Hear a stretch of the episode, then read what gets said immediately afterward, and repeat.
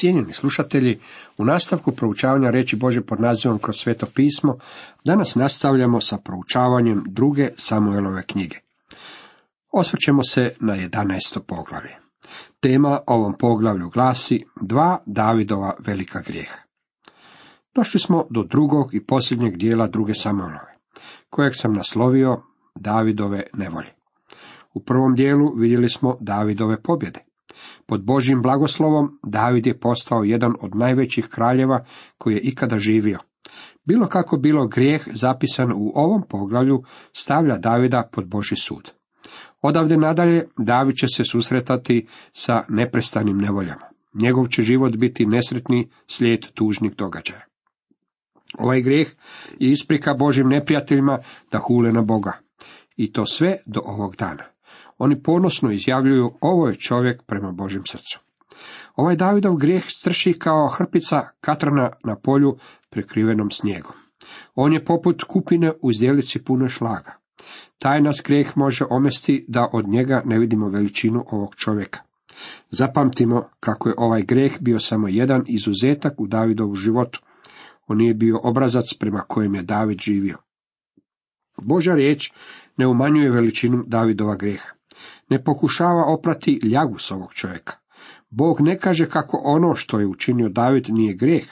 Bog će to jasno nazvati grijehom i David će biti kažnjen zbog njega.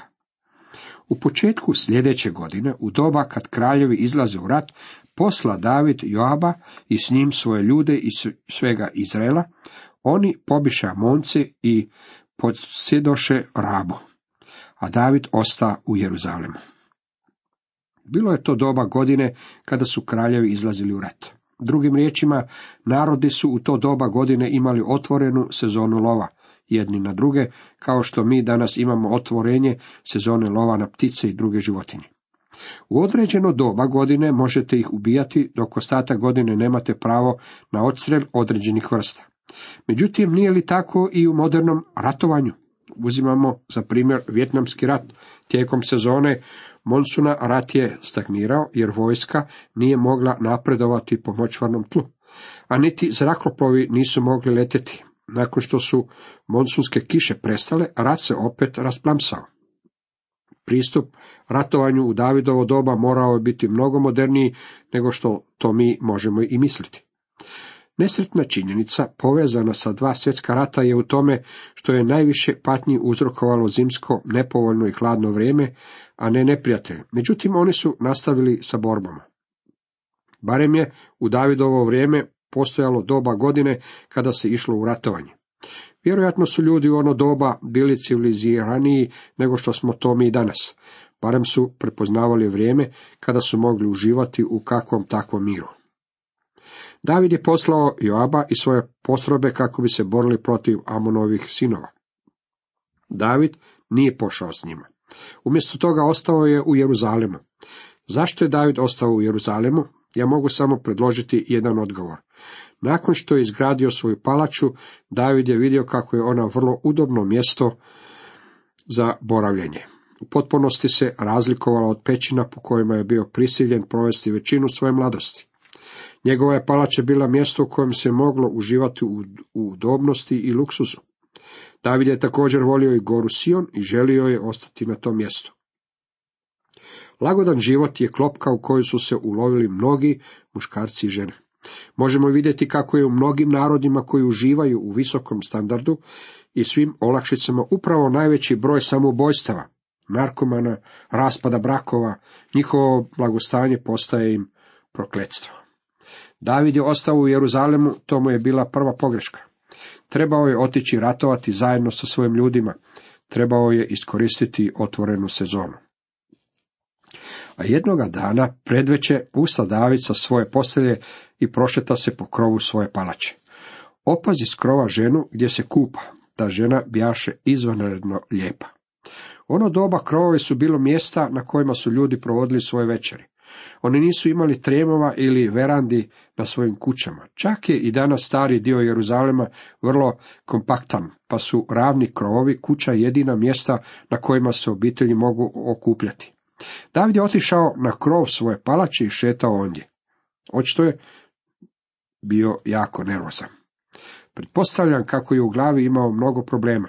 Njegovi ljudi izašli su ratovati, a možda ga je morila i savjest. Dok je tako šetao, ogledao se oko sebe i vidio ovu ženu kako se kupa na krovu svoje kuće. Iako je ovo bio Davidov grijeh, Bog je krivicu svalio na Davida. Čini se da je i Bat Šeba doprinjela ovome. Mogla je biti malo umjerenija u svojim postupcima. Uz rizik da ću zvučati pretjerano krijeposno, dopustite mi reći kako živimo u vremenu kada je ženska odjeća postala velika kušnja muškarcima. Pitam se, svačaju li sve te žene što svojim odjevanjem čine? Ja sam mišljenja kako je i bač Šeba jednim dijelom kriva. Zašto se kupala onako javno? Kad kažem javno, mislim ovdje na Davida koju je mogao vidjeti sa krova svoje palače. Pitam se je li razmišljala kako je David može vidjeti i nije li se s određenom namjerom i kupala na krovu. David se propita za tu ženu i rekoše mu, pa to je Bat Šeba, kći Elijamova i žena Urije Hetita. Urija, njen muž, bio je stranac. Na to David posla glasnika da je dovedu k njemu. Kad je došla, ležao on s njom upravo kad se bila očistila od svoje nečistoće. Zatim se ona vrati svoje kući. Ovo je odvratna priča i izrečena je tako izravnim i jednostavnim riječima kako ne bismo ni na koji način mogli pogrešno protumačiti njeno značenje. Da je David izašao na bojno polje sa svojim ljudima, ovaj nemili događaj se sigurno ne bi mogao odigrati.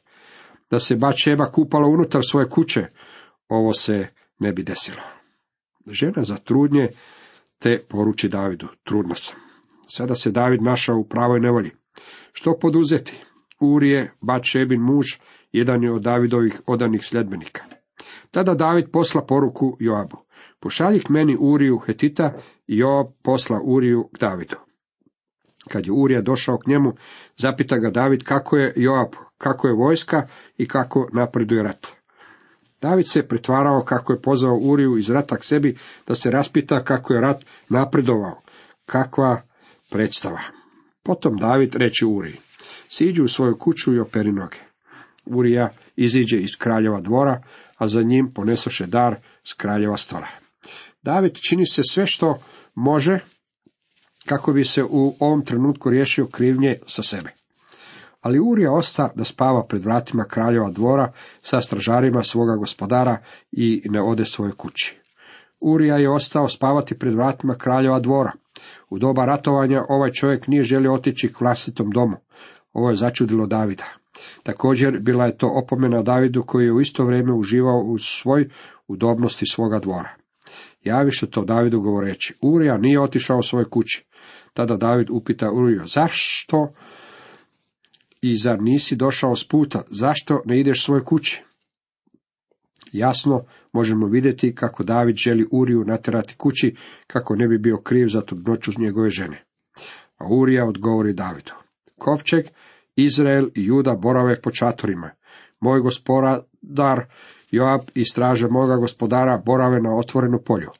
A ja da uđem u svoju kuću, da jedem i da pijem i da spavam sa svojom ženom, živoga mi Jahve i tako mi tvoga života, zaista neću učiniti nešto tako. Urija je bio velik čovjek. Iako je bio stranac u Izraelu, bio je odan Izraelu. To je dvostruki Davidov greh učinilo još većim.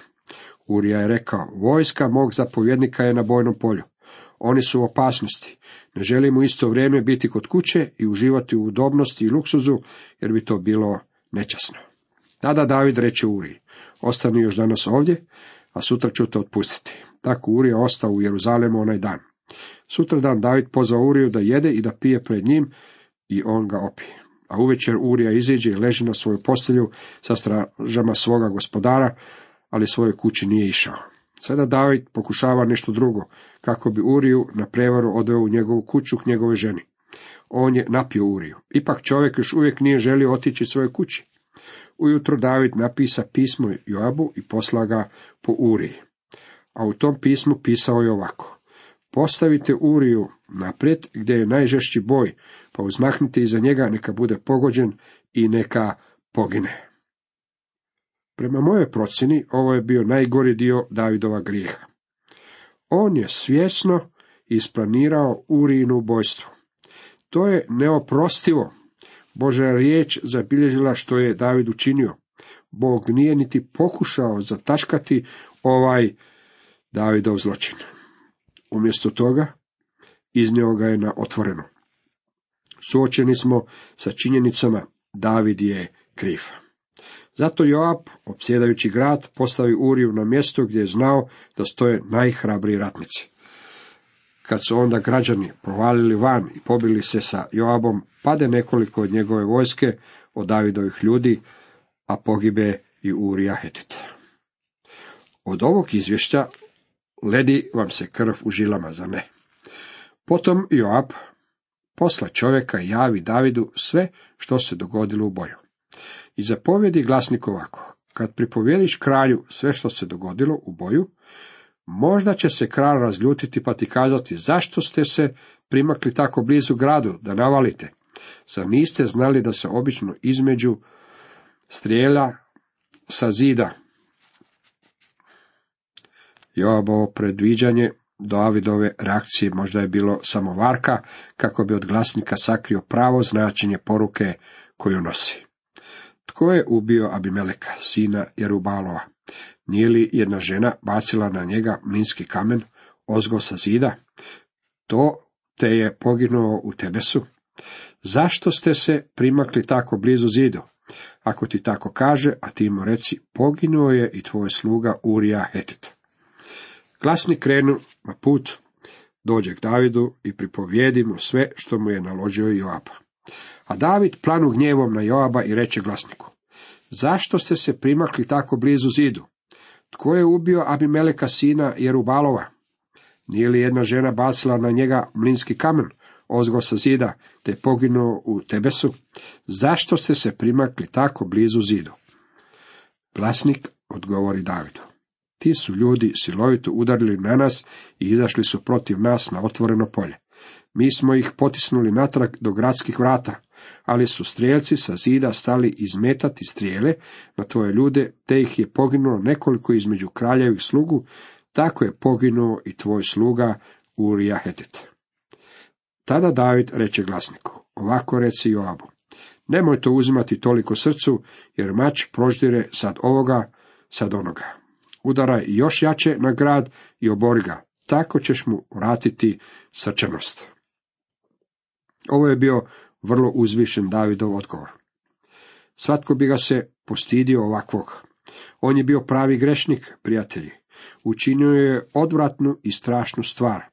Što bi trebalo učiniti s njim? Vidjet ćemo da će ga Bog kazniti. Kad je Urijina žena čula da je poginuo njezin muž Urija, žalila je za svojim mužem.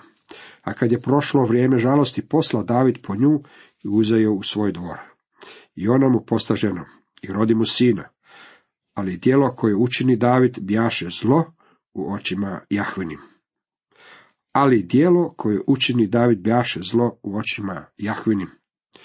Nemojte propustiti zapaziti ovu činjenicu. David se nije jednostavno izvukao sa svojim grijehom. Do tada je David u svom životu iskusio mnogobrojne pobjede. Međutim, od sad, do dana svoje smrti, imat će stalne nevolje. Toliko je bilo zlo koje je učinio u Božim očima. Neki od nas, ljudi, bismo mu i oprostili i nasmijali se na ovaj njegov postupak i možda čak smislili i zgodnu šalu koje bi zaključak bio, pa i David je bio čovjek. Htio bih vam reći, dragi moji kršćanski prijatelji, kako i vi možete sagriješiti. Netko me jednom upitao, može li se jedan kršćanin napiti? Odgovorio sam mu, da, kršćanin se može napiti. Ova je osoba bila sva u šoku, međutim uslijedilo je protupitanje. Može li se izvući sa tim svojim grijehom? E tu dolazi onaj neugodni dio cijele priče. Svjetovni ljudi mogu se izvući sa takvim nedjelom. Bog neće šivati djecu koja pripadaju đavolu. Međutim, svoju će djecu i kako kazniti ako učine kakav prijestup. Hoćete li poslušati savjet onoga koji je često bio kažnjavan? Nije slučajno da znam kako se ne možete samo tako izvući sa svojim grijehom. David se nije izvukao sa svojim. Ono što je učinio bilo je zlo u Božim očima. Kada je nešto zlo u Božim očima, tada će, dragi prijatelji, Bog i poduzeti nešto u svezi sa tom problematikom, jer takvo stanje je neodrživo pred Bogom. David je mislio kako se izvukao sa svojim grijehom. Jako je postojalo nekoliko ljudi koji su znali kakvo je činjenično stanje u ovom slučaju. Job, Davidov zapovjednik vojske znao je činjenice. Nekoliko Davidovih prisnih savjetnika u Jeruzalemu koji su doveli Bačebu na dvor, znali su koje su bile činjenice ovog slučaja. Osim njih, nitko drugi nije znao o čemu se tu u stvari radi, a ovi su ljudi šutili o prljavoj raboti koja se skrivala iza onoga što se moglo vidjeti na površini. Oni se nisu usuđivali govoriti. Međutim, sjedajući na svoje prijestolje, David si počinje postavljati svakovrsna pitanja. Kad je David održavao sastanke, donosi odluke, na dvoru je oko njega bilo prisutno možda i stotinu ljudi, uglednika iz čitave zemlje. On je gledao u lice svakoga od njih i sigurno se pitao, znaju li oni za ono? Nakon nekog vremena David je zaključio, izvukao sam se, nitko ne zna. Dragi prijatelju, bilo da je stvar bila poznata u Jeruzalemu ili ne, Davidov tajni grijeh i naši tajni grijesi otvoreni su pred Bogom i on zna za njih. Netko je ovu istinu izrekao ovako. Tajni grijeh na zemlji javni je skandal u nebu. Bog zna sve onome što mi radimo. Bog zna sve naše pomisli. Nemojmo se zavaravati i tješiti sami sebe. Istina će izaći na vidjelo. Cijenjeni slušatelji, toliko za danas.